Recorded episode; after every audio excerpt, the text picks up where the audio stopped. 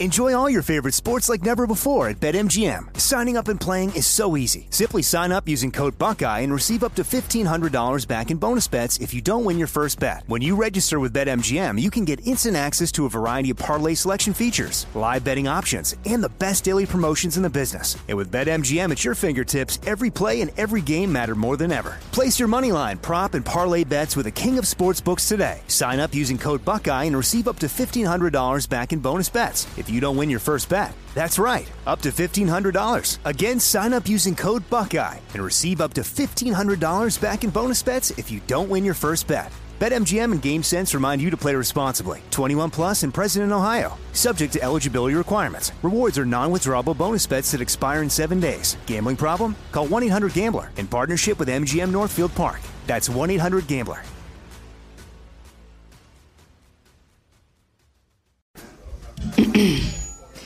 A T and T connects an ode to podcasts. Connect the alarm. Change the podcast you stream. Connect the snooze. Ten more minutes to dream. Connect the shower. Lather up with the news. Sports talk, comedians, or movie reviews. Connect with that three-hour philosophy show. Change the drive into work in traffic so slow. Connect the dishes to voices that glow. Thank you to the geniuses of spoken audio. Connect the stories. Change your perspective.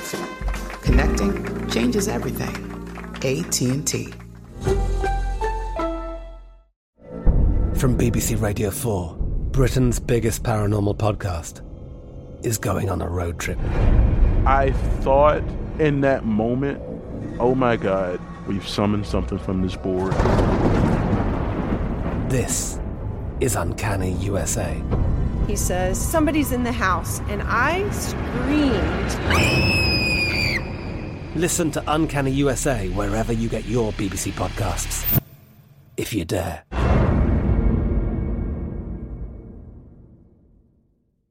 Hello, it is Ryan, and we could all use an extra bright spot in our day, couldn't we? Just to make up for things like sitting in traffic, doing the dishes, counting your steps, you know, all the mundane stuff. That is why I'm such a big fan of Chumba Casino. Chumba Casino has all your favorite social casino-style games that you can play for free anytime, anywhere with daily bonuses. That should brighten your day a little. Actually, a lot. So sign up now at chumba casino dot com. That's chumba casino dot com. No purchase necessary. V G W Group. Void where prohibited by law. See terms and conditions. eighteen plus.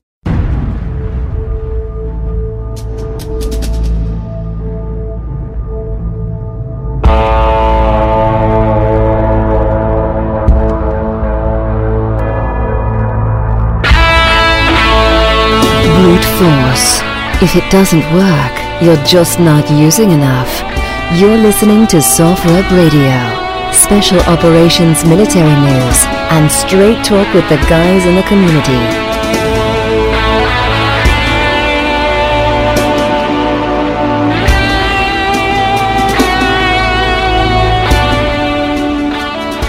Hello again, everyone. Welcome back to SOFREP Radio. I'm your host today, Steve Balistrieri. SOFREP Radio, on time, on target. We have a tremendous guest with us today, somebody that we were all following his case for uh, quite a while, and uh, we have Clint Lorance, former lieutenant, actually former captain in the United States Army, and we'll get into all that in just a second. But Clint was unfairly dealt a big blow by the Army, and he was, uh, un- uh, un- I would say, unlawfully convicted of a war crime in Afghanistan. But luckily, after six years of spending time in Fort Leavenworth, he was uh, pardoned by President Trump, and we're going to talk about all that, and we're going to talk about his case. We're going to talk about, he just wrote a book called uh, Stolen Honor, and we're going to talk about that as well. And but before we do that, let's welcome Clint to SOFREP Radio. Clint,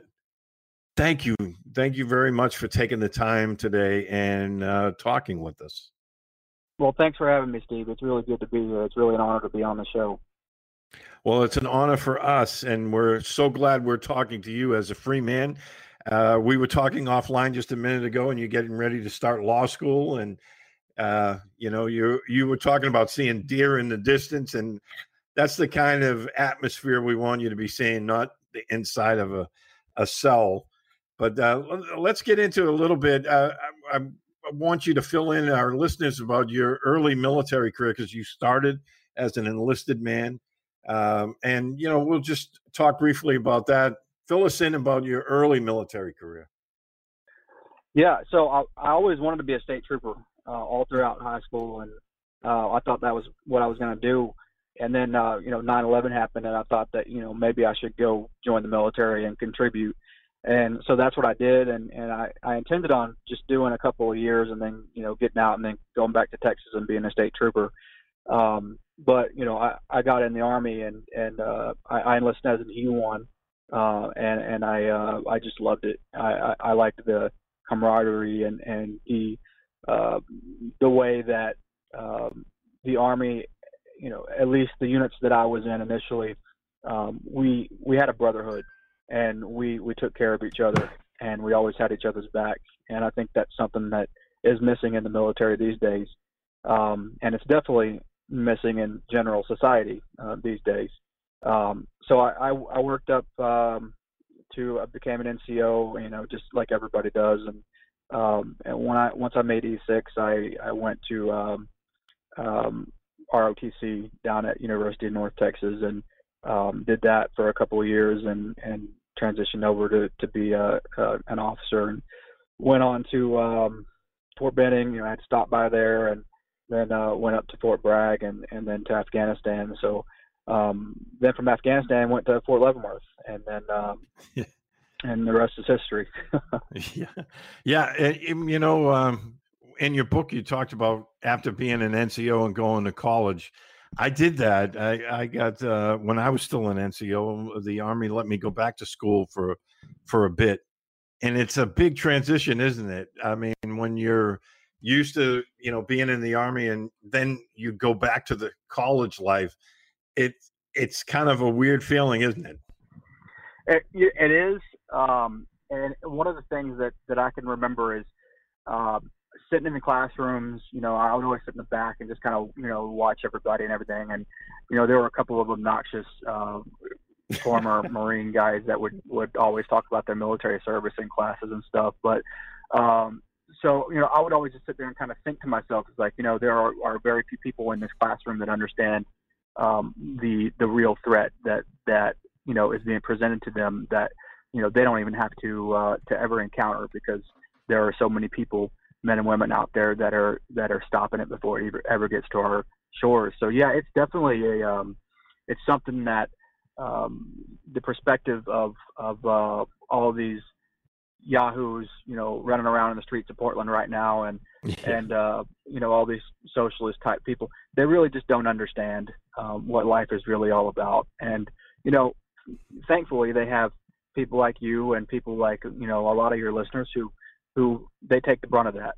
And um, so so those yahoos don't have, they don't have to ever worry about it. So yeah, it was definitely a a, a um, an experience.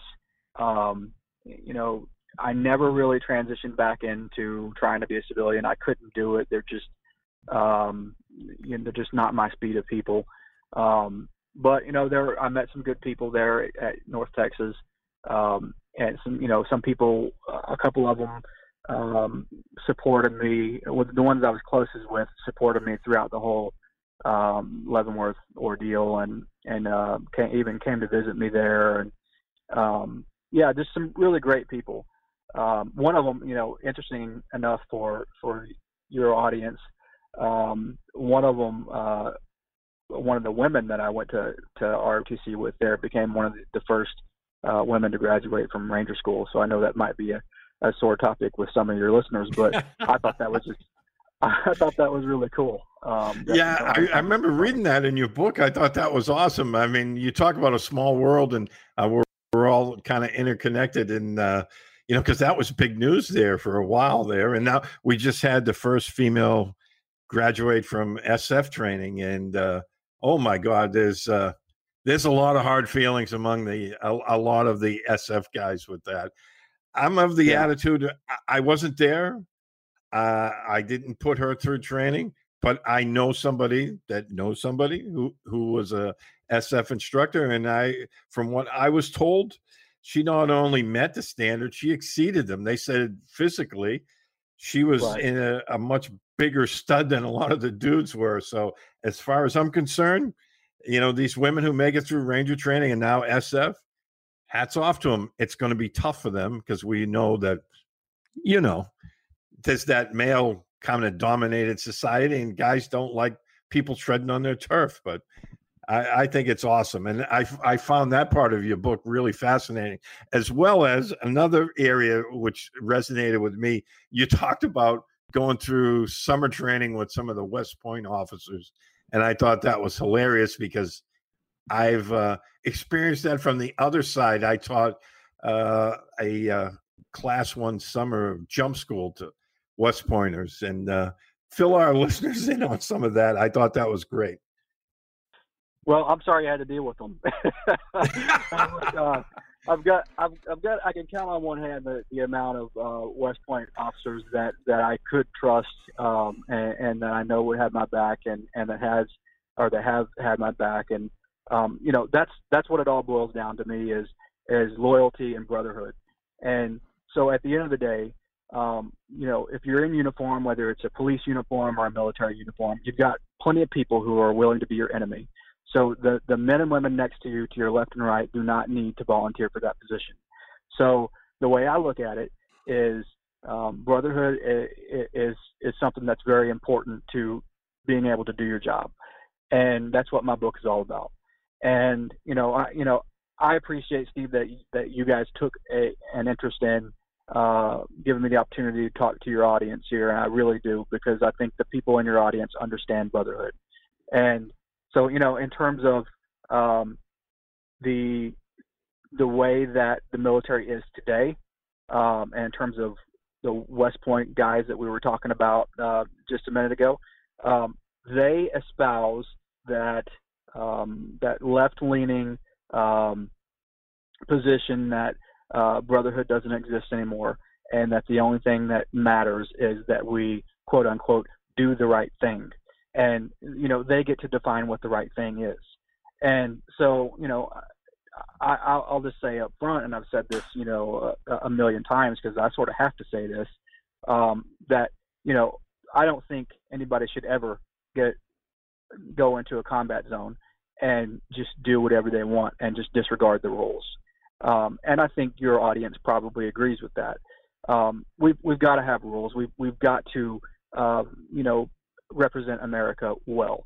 And we have to do that for the men and women who've died before us wearing that uniform, and for for our sons and daughters who will put that uniform on.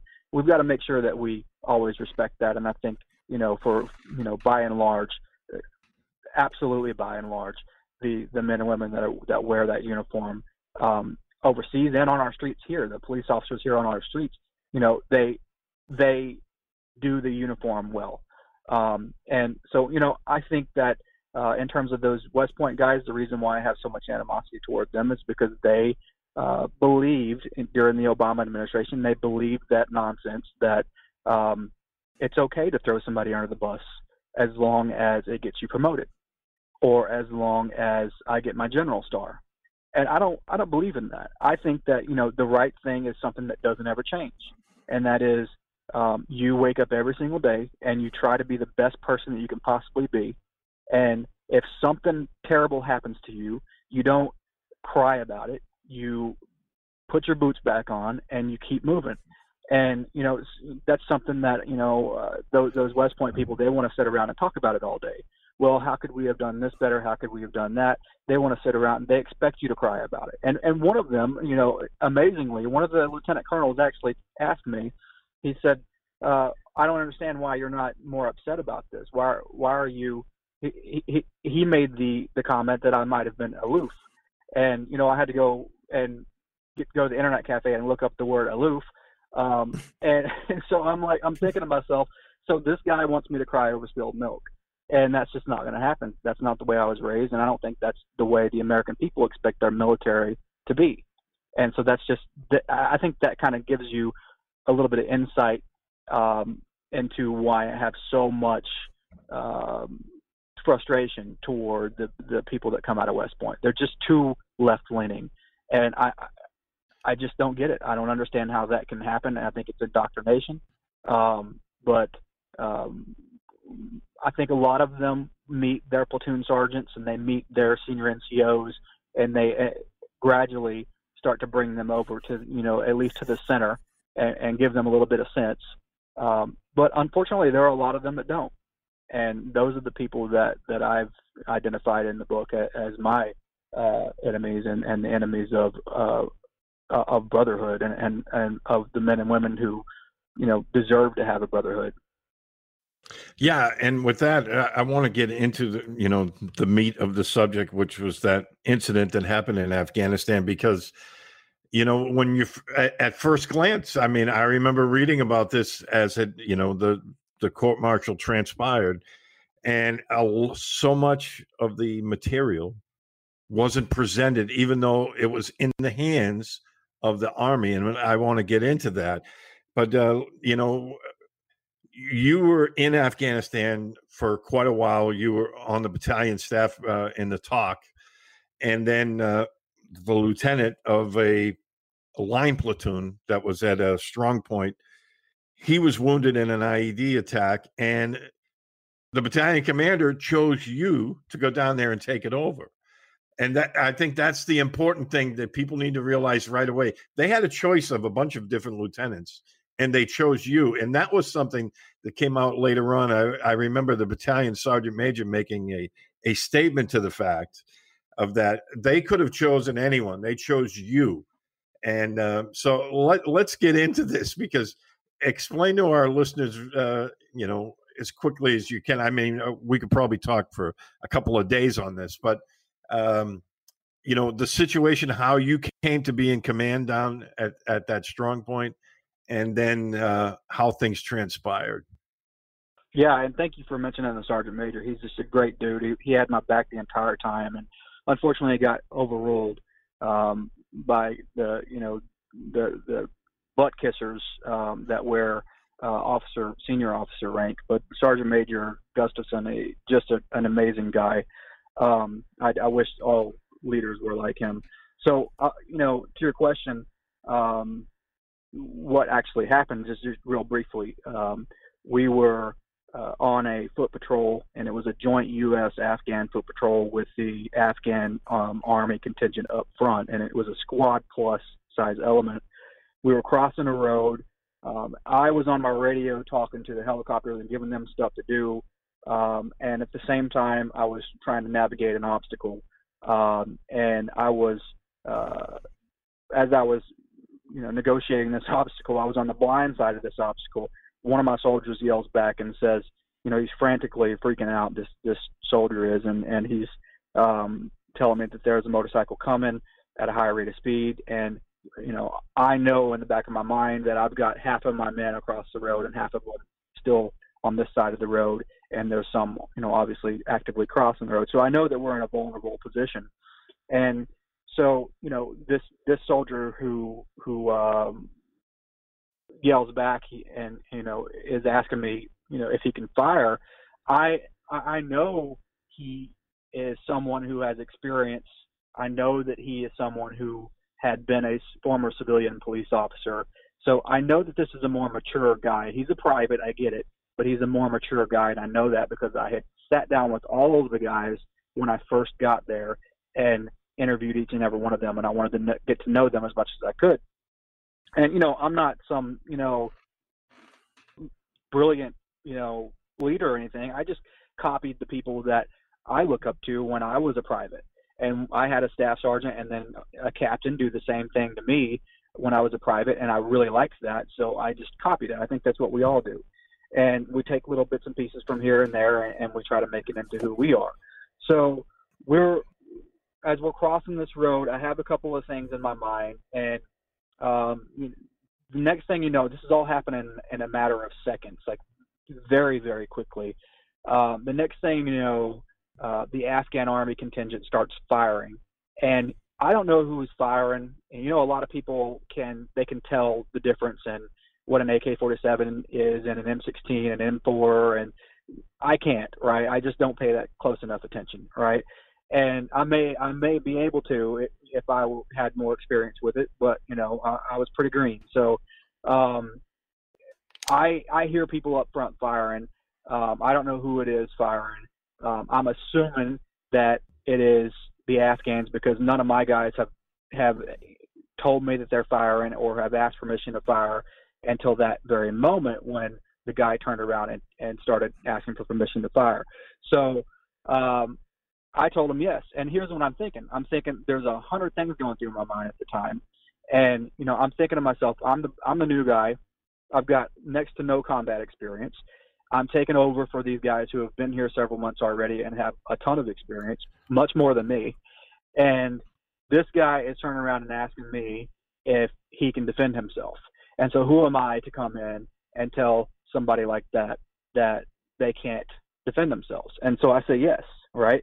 And so he takes a shot at the motorcycle. Now, let me remind everybody, I can't see the motorcycle because I'm still trying to get over this wall.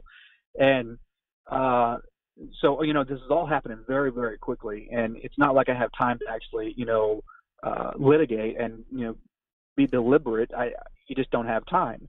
And, you know, that's one of the things that came out in my court martial. And, and one of the things my lawyer kept on saying is, is, uh, is did you expect him to, um, you know, to hold a, an inquiry or to, to, you know, litigate like a lawyer would? There's no time for that. And so I told my soldier, yes, he could fire. He uh, fired, uh, and he did not fire effectively. He missed. Um, and, you know, I don't blame him. It was a very, you know, uh, kinetic situation. It was happening really fast, and, and there was a lot of stuff going on.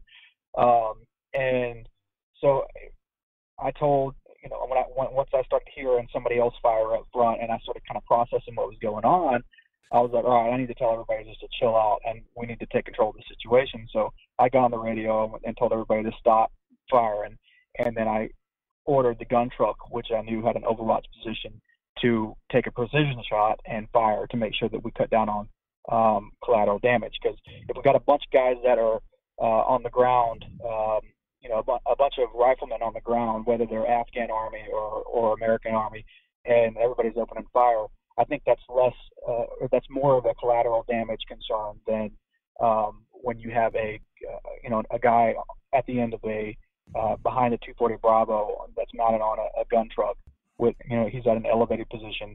He's got, I think he's got a better position to fire. So I ordered him to fire.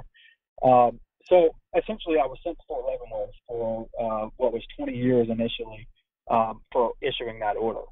Um, right. And, and so, be, I, I'm sorry to interrupt, but uh, I just wanted to let our listeners know that the Afghans were well aware of what happens when you approach a U S unit, either on foot or in vehicles, at a high rate of speed on motorcycles. Am I correct? Yeah, absolutely. And, you know, there was there was contention in my uh, court martial. I, I'm reluctant to call it a trial because it really was kind of like a, a kangaroo court. It was more of a Um, of administrative proceeding because they had already decided what uh, what they wanted done before it even started. Um, so we were just kind of there to check the box. But um, so, you know, in terms of uh, the what the Afghans, uh, by that time it was two thousand twelve. So we're talking eleven years of dealing with American units in various different forms and, and NATO units in di- various different forms. And on top of that, the road that Uh, they were trying to go down was one that we had uh, put concertina wire up on, on either side, triple-stranded concertina wire, and we put up signs that, that so this is our road, we're, this is restricted for military and police use only. And the reason for that is because that was our lifeline road. So we only had one truck that we could use to shuttle back and forth to where my um, senior uh, headquarters was, uh, my parent headquarters was.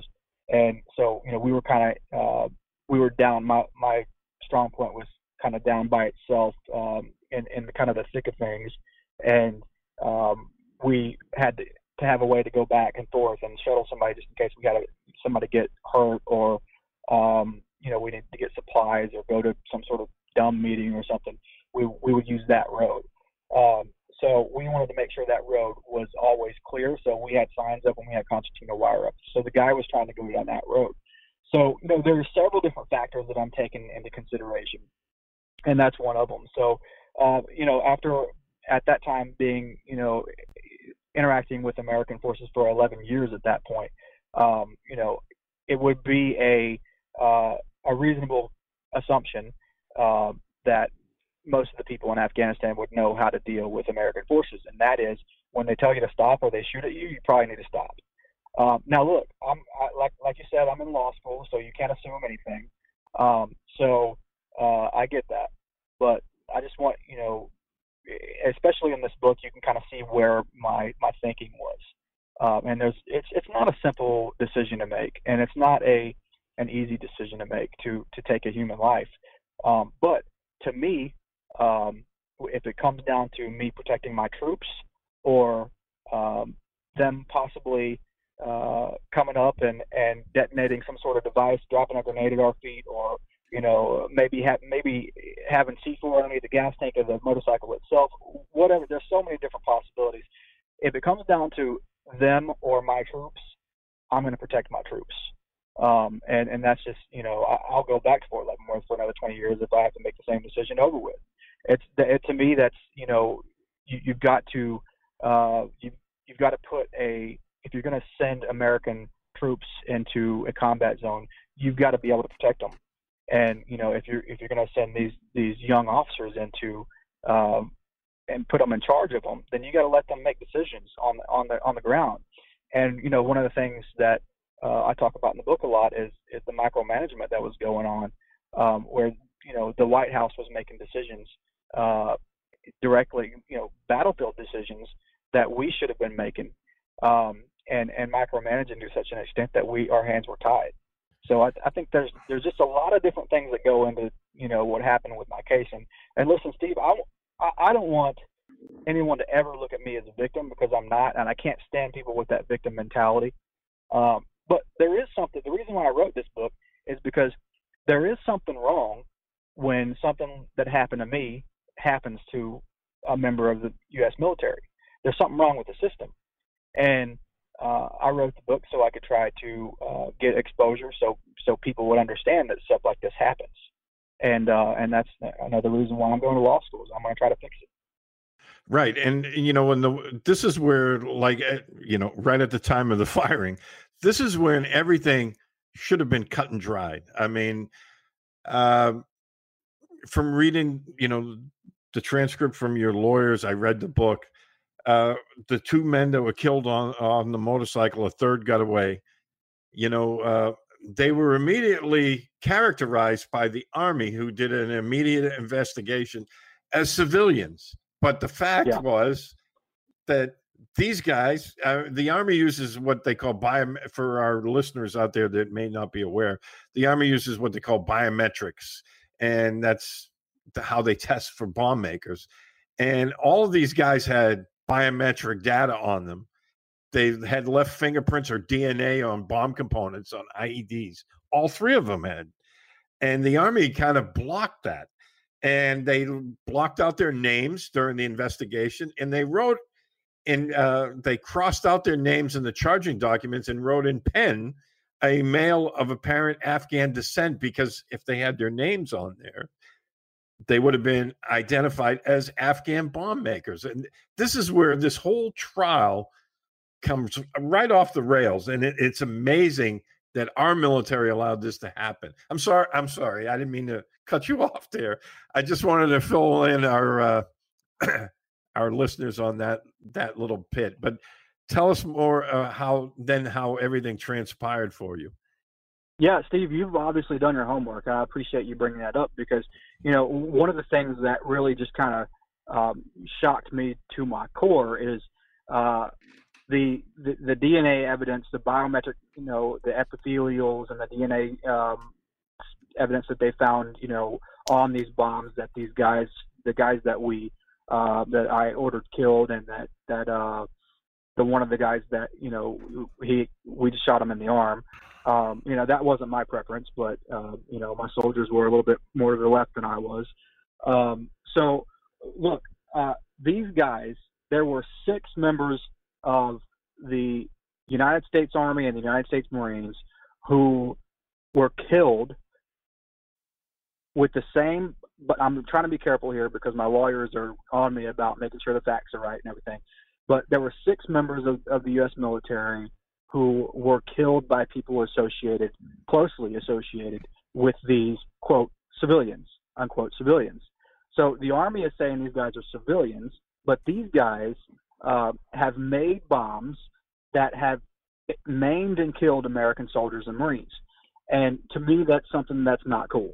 And it's not cool for the Army to say that immediately. The next day, Steve, the next day, the Army was saying these guys were civilians.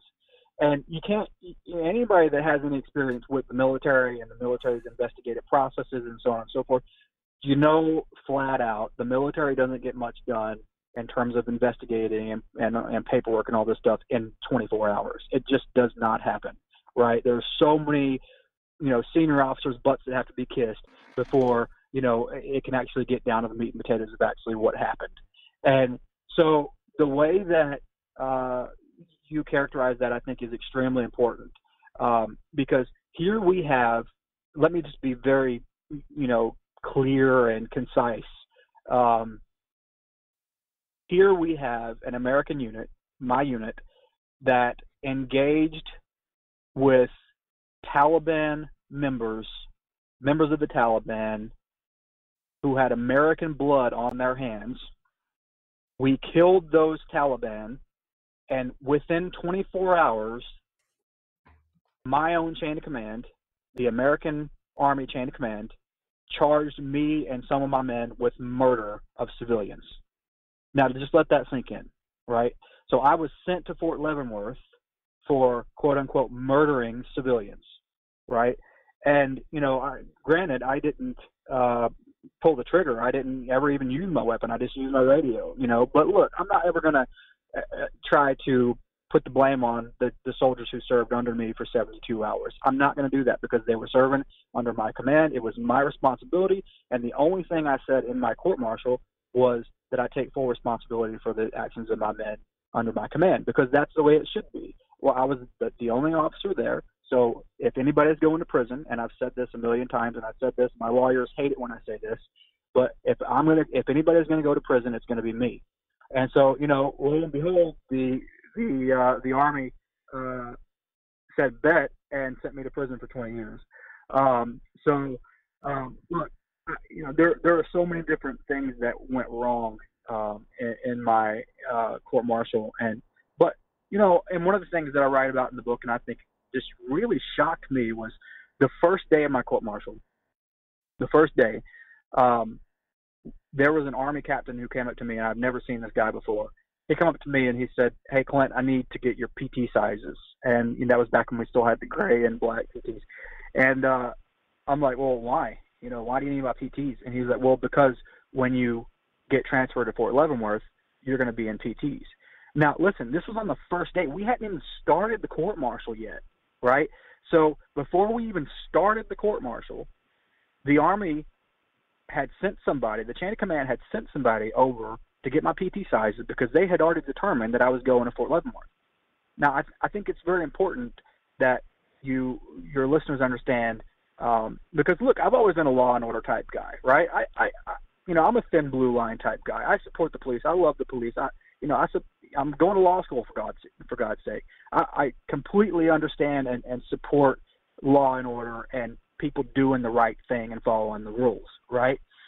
That is why I'm so passionately um, involved and in, in, in advocating for change of the military justice system because it's not a justice system. It's an administrative proceeding. And, you know, they, they operate under the guise of a justice system. And, yeah, they walk in and they wear the, – the judge wears a, a black robe.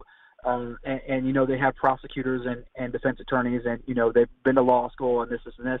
But at the end of the day, everybody works for the man, and, and that's the commanding general or, or whatever they call the admiral that's in charge. That's the, the convening authority. And when whenever everybody works for the same person and everybody knows that that same person wants a certain outcome, then what do you think is going to happen? And so, you know, that's the, one of the things that, you know, I'm actually uh, – for one of my law professors right now, I'm actually writing a paper to that uh, on on that subject, which is – Um, you, you know, there are certain things in the military justice system that, that have to change. And, you know, one of the key things is you've got to take it away from the commanders, the commanding generals. You've got to take it away from these people who, um, you know, if, if, if I, Clint Lorance, if I had stayed in the Army for forty years, I would probably have been at least a full-bird colonel or a, a brigadier general or something, right?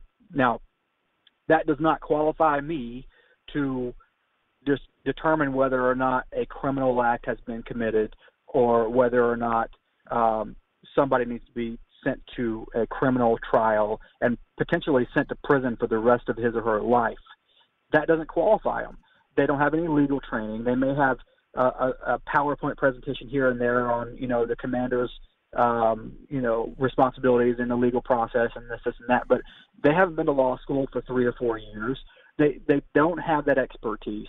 And so there are so many things, Steve, and the reason why I'm, I'm I'm advocating so passionately for this is because I actually went through it and I saw it.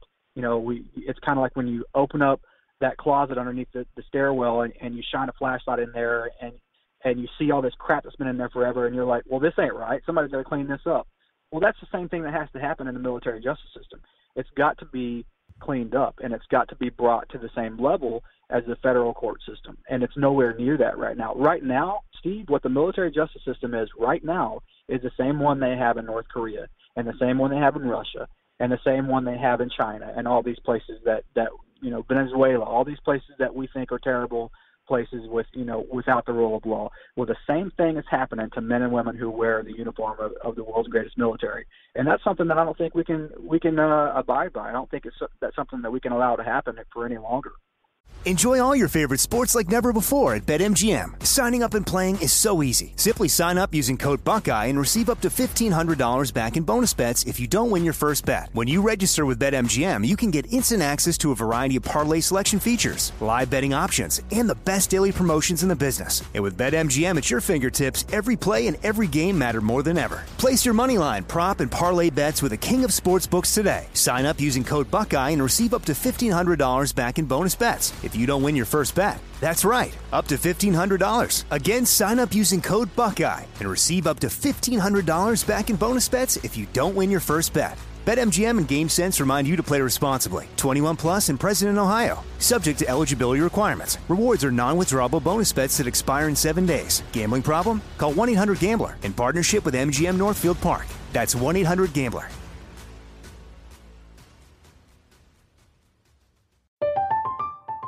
I'm Katia Adler, host of The Global Story.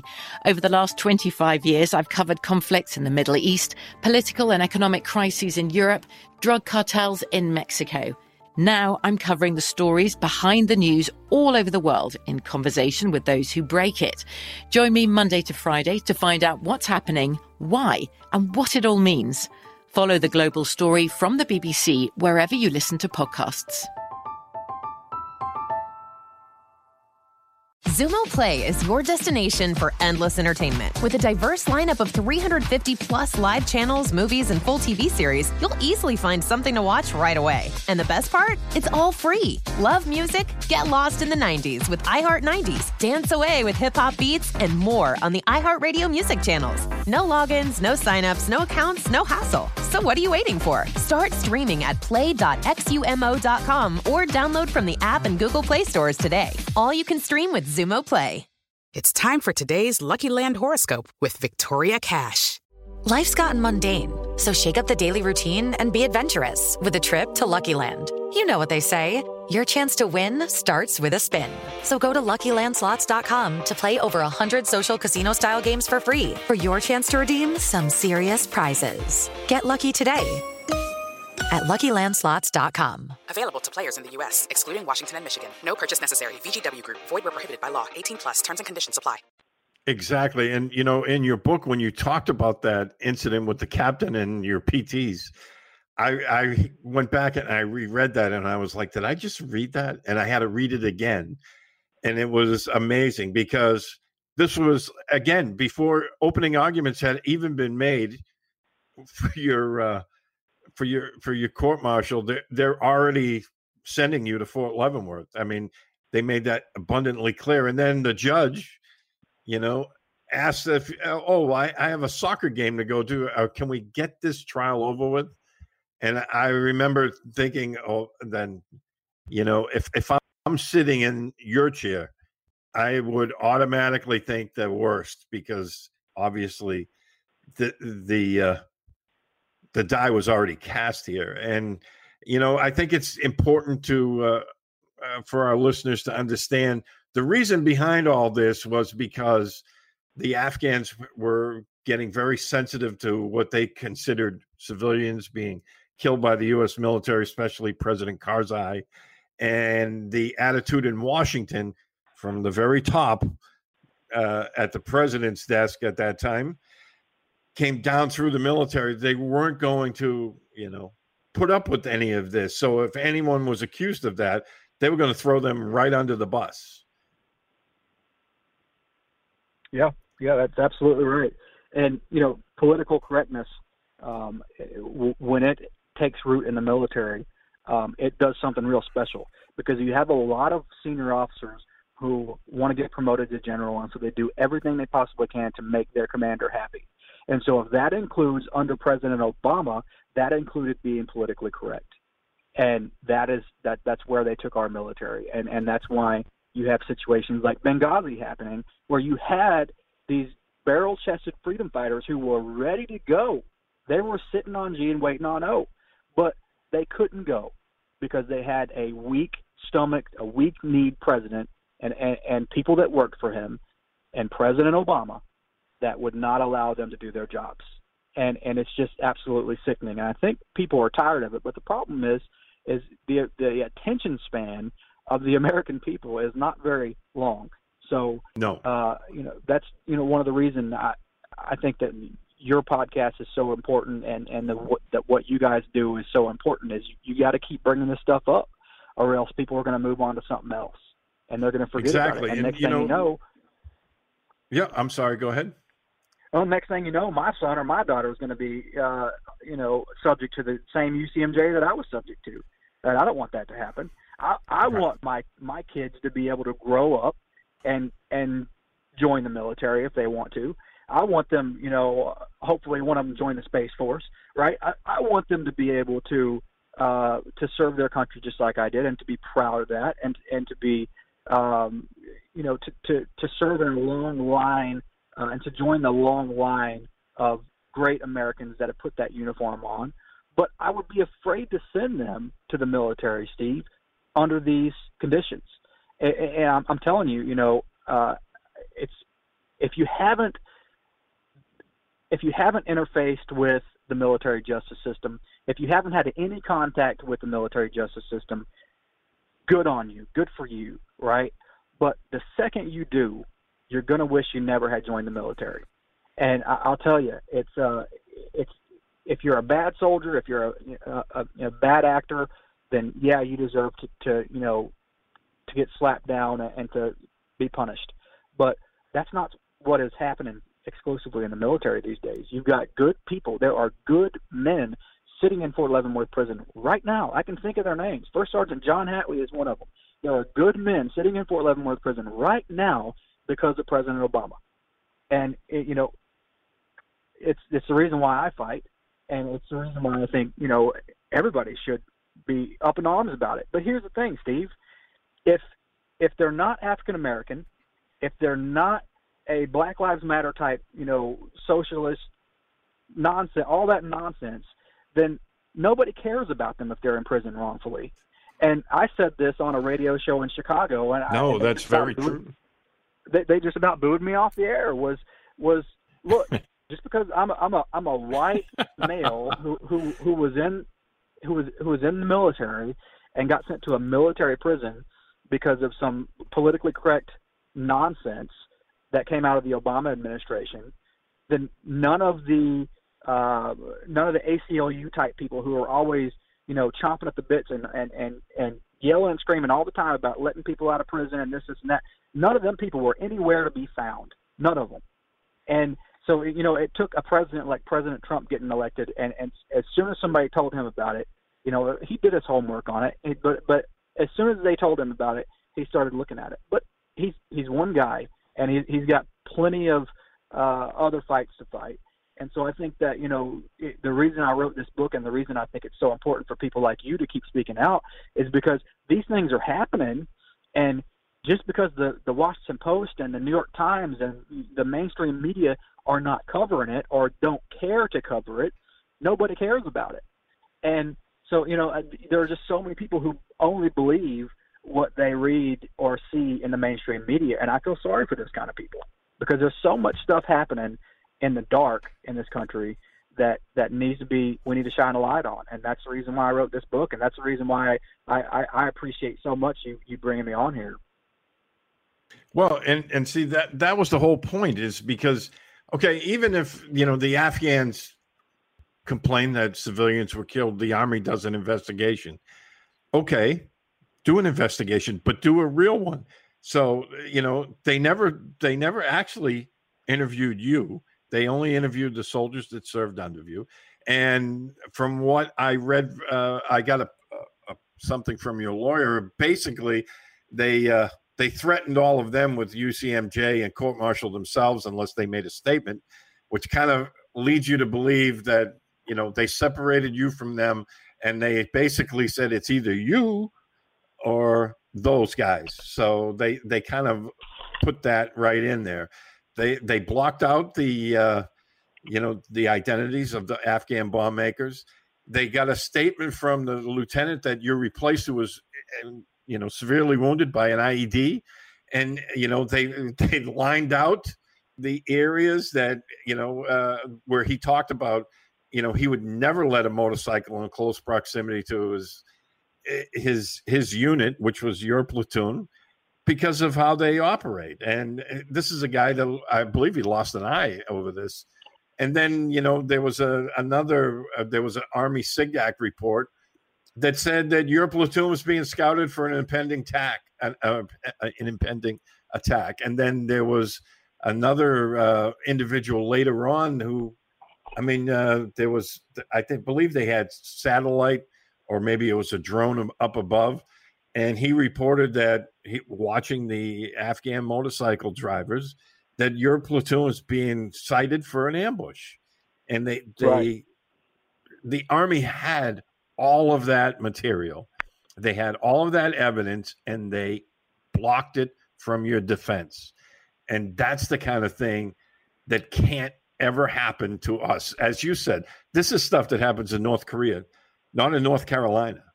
And yeah. it was shocking to read all this.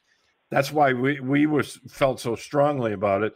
Obviously, we didn't go through what you did, but, um, you know, it, it's uh, this whole, you know, court-martial should have never taken place. And, you know, if they had just done an investigation like they claimed they were doing, it would have never happened. Yeah. And Steve, I, I think you know, I just I've been writing some points down as you've been talking. You, you've really done your homework. I appreciate that. It's really rare to have somebody do their homework these days. They usually just read whatever the title of the article is from the New York Times, and then they just believe it because it's gospel, right? If the liberals say it's true, it must be true. So what what you said they blocked it from they blocked all that evidence from my defense counsel, which is true. That's a that's what's called a a, a Brady violation in, in legal terms. But they also blocked it from the jury. So the the the majors and lieutenant colonel and colonel, that the ones that were sitting on the, the jury panel, you know, half half of them were asleep half the time, to be honest with you. They already knew what they were going to rule. So they blocked all that information from the jury, though, so the jury never heard any of that information. So, you know, how do you think they, they felt about me? And, and, and, you know, they're hearing all this one-sided stuff and makes me look like some kind of maniac.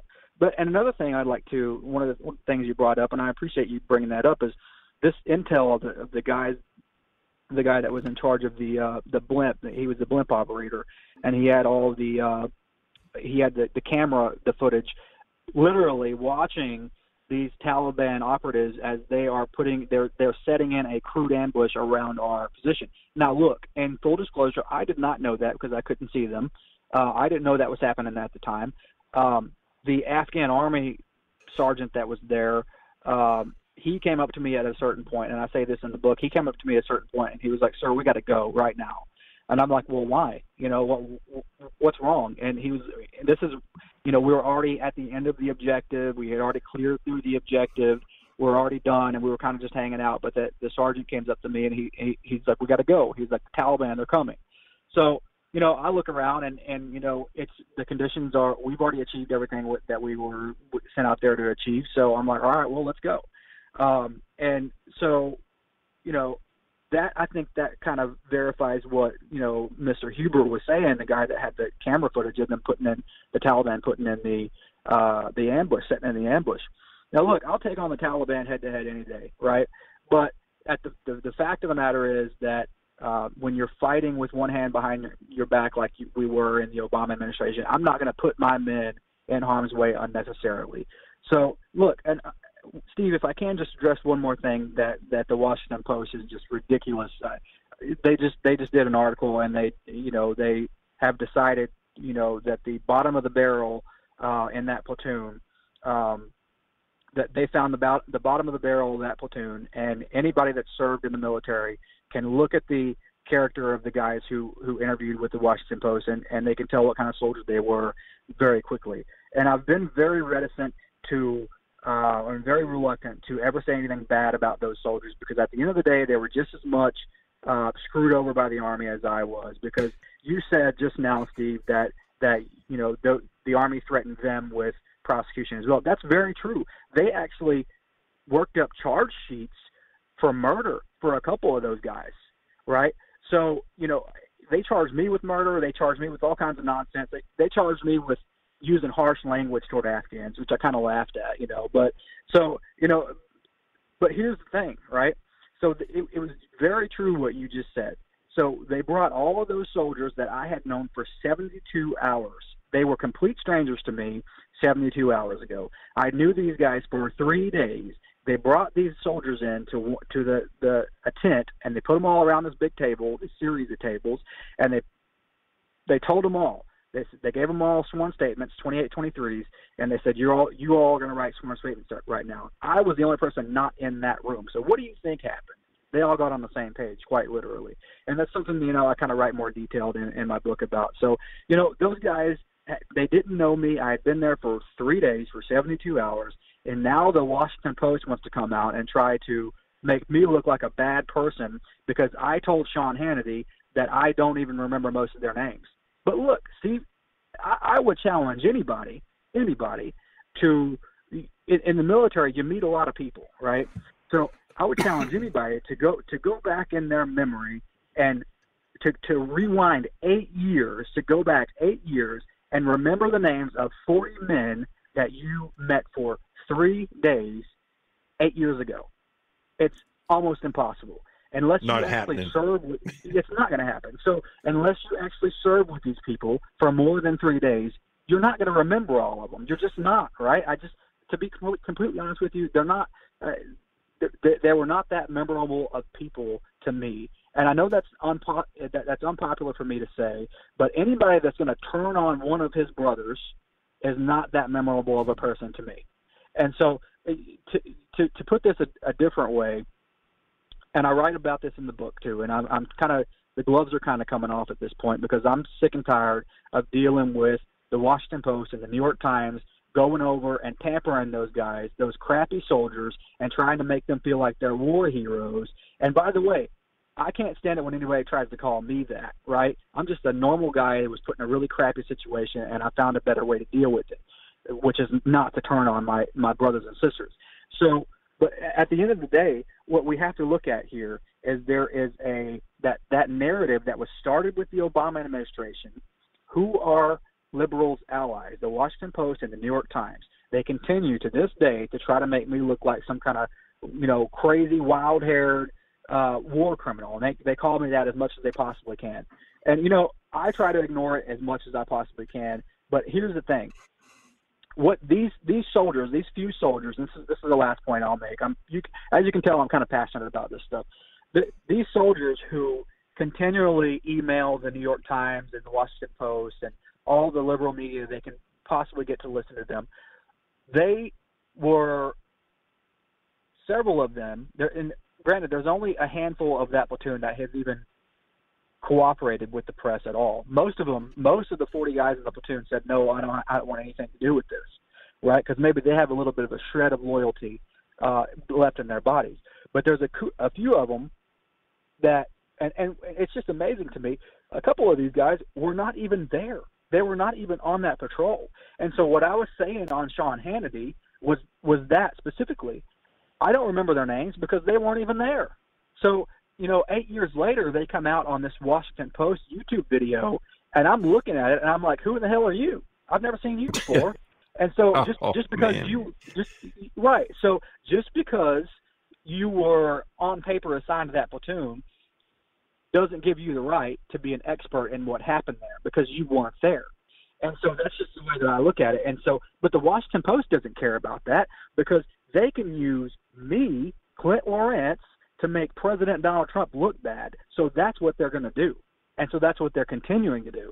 And so, and the last thing I'll say here, Steve, is I've gotten over the last eight years since two thousand twelve, I've gotten thousands, tens of thousands of letters and, and messages from people in the military and, and members of police departments around the world. There, there are even military folks in the little tiny country of Cyprus who are have been writing to me and giving me their support.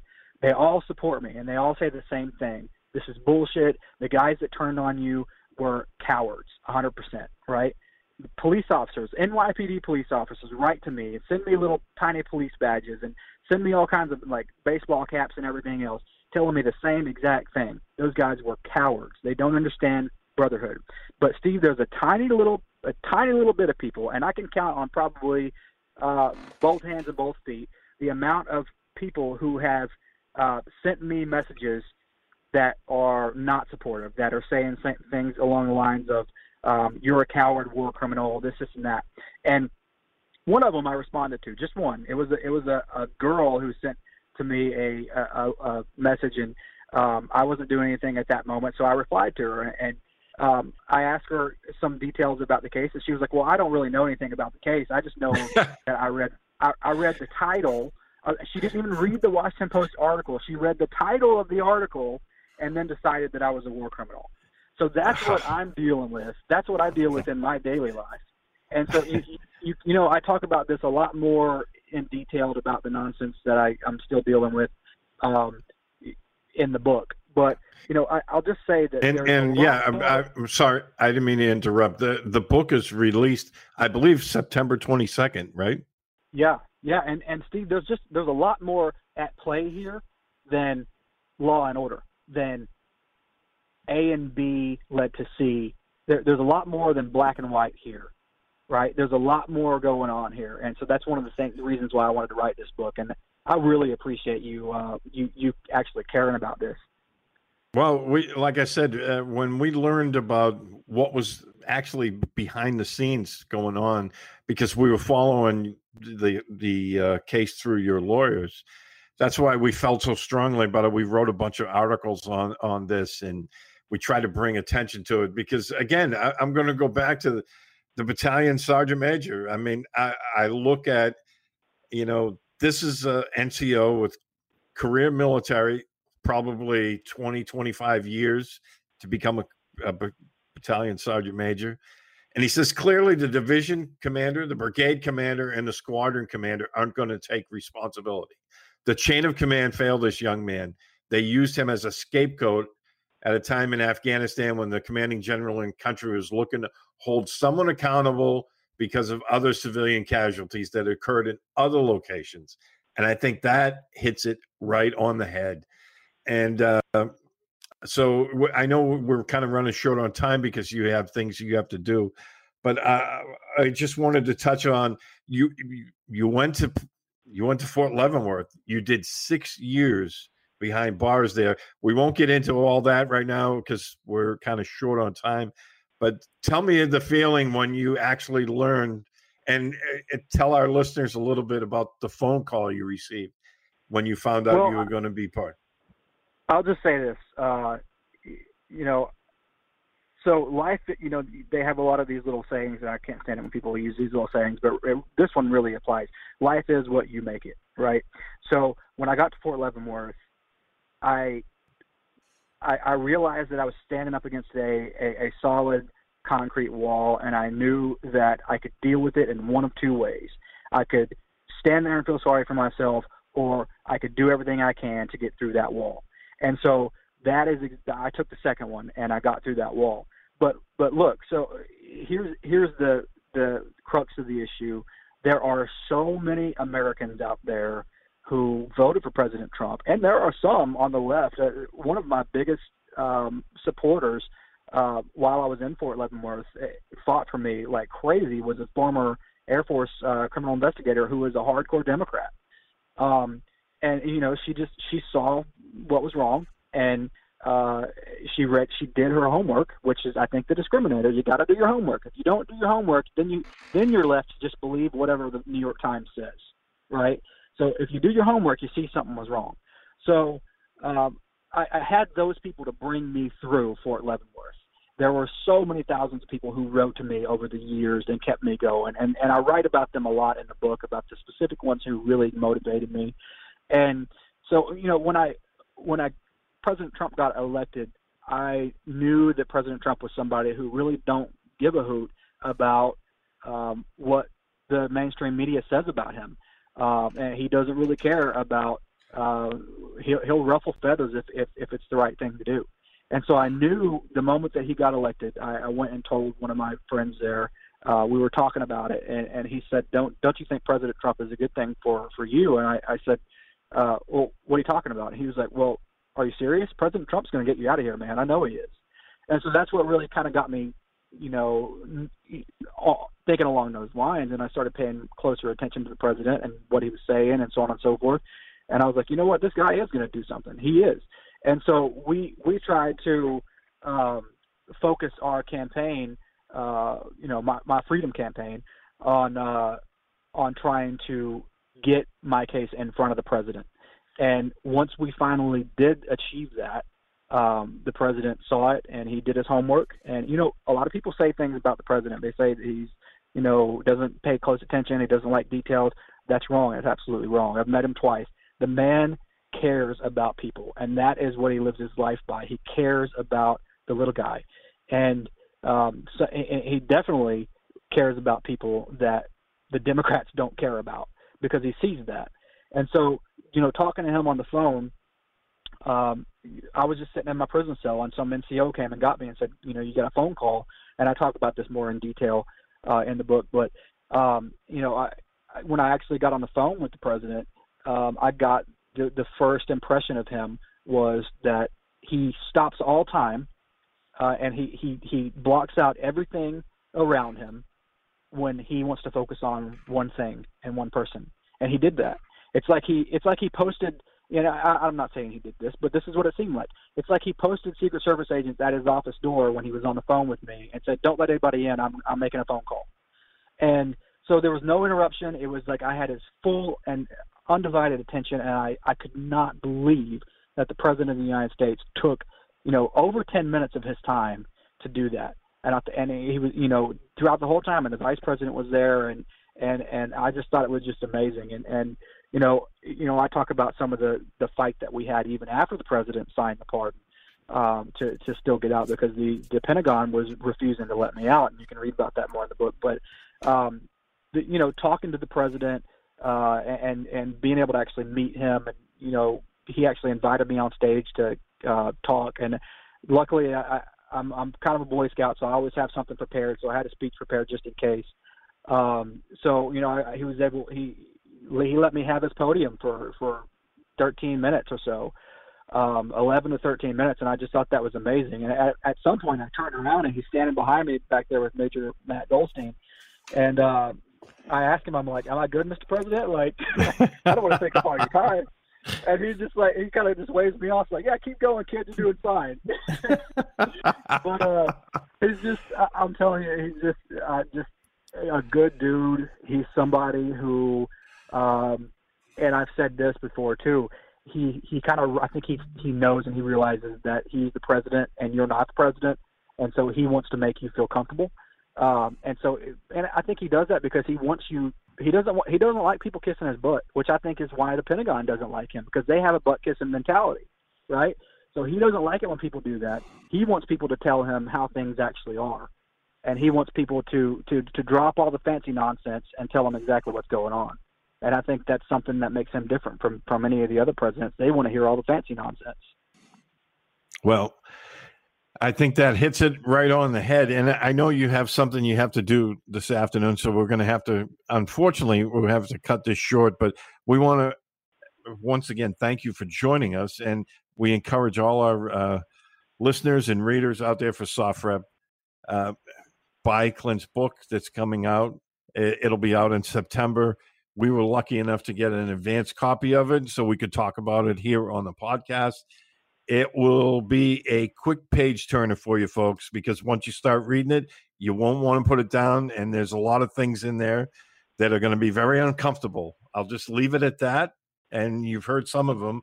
We've, we've kind of glossed over some of the stuff today just because of the time shortage. But Clint, we're so glad from all of us here at SOFREP that we're talking to you now as a free man, and you're able to get back to your life. And, you know, uh, you're, you're now in law school. We wish you all the best. And thank you once again for joining us. Uh, we would love to do this again with you some other time. Sure. Thank you, Steve. It was great to be on with you, and I'll be around if you ever want to talk again for sure. All right. Well, good luck in, uh, in law school. I know that won't be easy. Um, that's that's beyond uh, some of us who are sitting here right now. That's beyond my scope of things. So uh, I wish you all the luck with that. Uh, but you know, uh, I, I and I wish you all the luck with the book coming out. I think it's something people need to read. It's something people need to know about, because um, it should have never ever happened.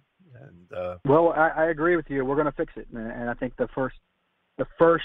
step toward fixing it is, is to get people to read that so they'll know what's what's actually happening. So I, I appreciate you having me on.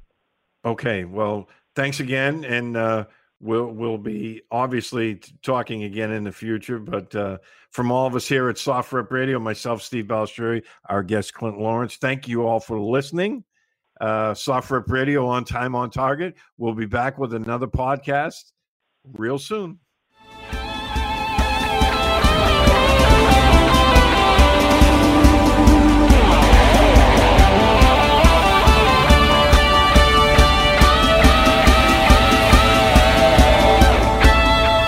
You've been listening to SOFREP Radio.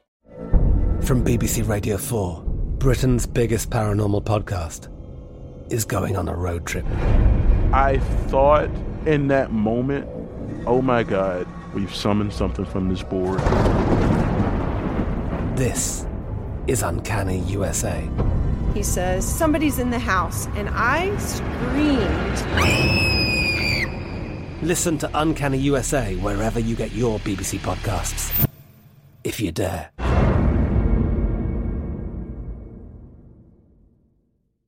Xumo Play is your destination for endless entertainment. With a diverse lineup of three hundred fifty plus live channels, movies, and full T V series, you'll easily find something to watch right away. And the best part? It's all free. Love music? Get lost in the nineties with iHeart nineties, dance away with hip-hop beats, and more on the iHeart Radio music channels. No logins, no signups, no accounts, no hassle. So what are you waiting for? Start streaming at play dot xumo dot com or download from the app and Google Play stores today. All you can stream with Xumo Play.